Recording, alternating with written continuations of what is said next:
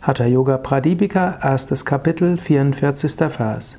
Tataikas min evadhridhe siddhe siddhasane sati bandhatrayam anayasat svayam evopajayate.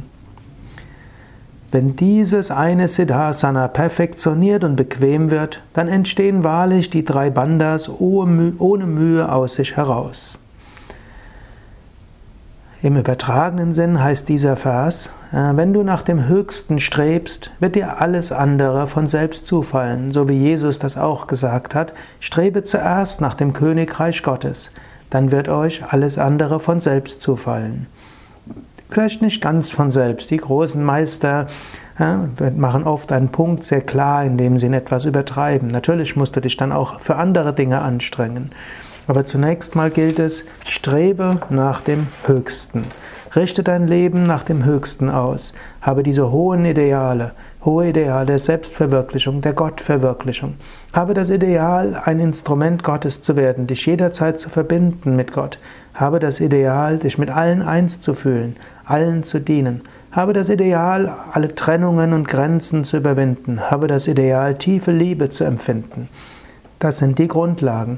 Das ist Siddhasana in einem übertragenen Sinn. Asana, die Einstellung, die Haltung von Siddha, eines Vollkommenen.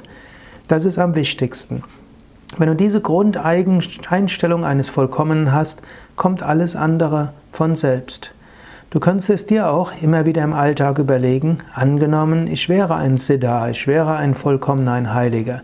Was wäre meine Grundeinstellung? Was wäre meine Einstellung in dieser Situation? Was wäre meine Einstellung im Umgang mit anderen Menschen? Was wäre meine Einstellung in deren der Aufgabe, in deren der Pflicht? Das kannst du dir immer wieder überlegen.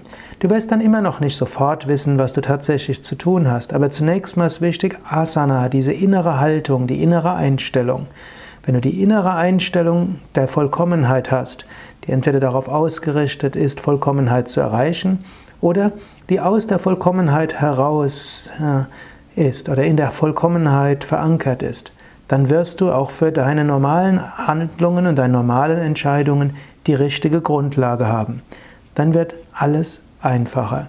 Daher entwickle die Einstellung der Vollkommenheit, sei es die Einstellung, die tiefe, die tiefe Sehnsucht, die Vollkommenheit zu erreichen und richte all deine Entscheidungen, dein Leben darauf aus, diese höchste Vollkommenheit zu erreichen oder frage dich spielerisch immer wieder aus einer Haltung der Vollkommenheit heraus. Was würde ich jetzt denken, fühlen, entscheiden? Was wäre dann relevant? Angenommen, ich hätte jetzt diese Einstellung der Vollkommenheit, der Einheit, der Liebe, des Mitgefühls. Was würde sich daraus ergeben?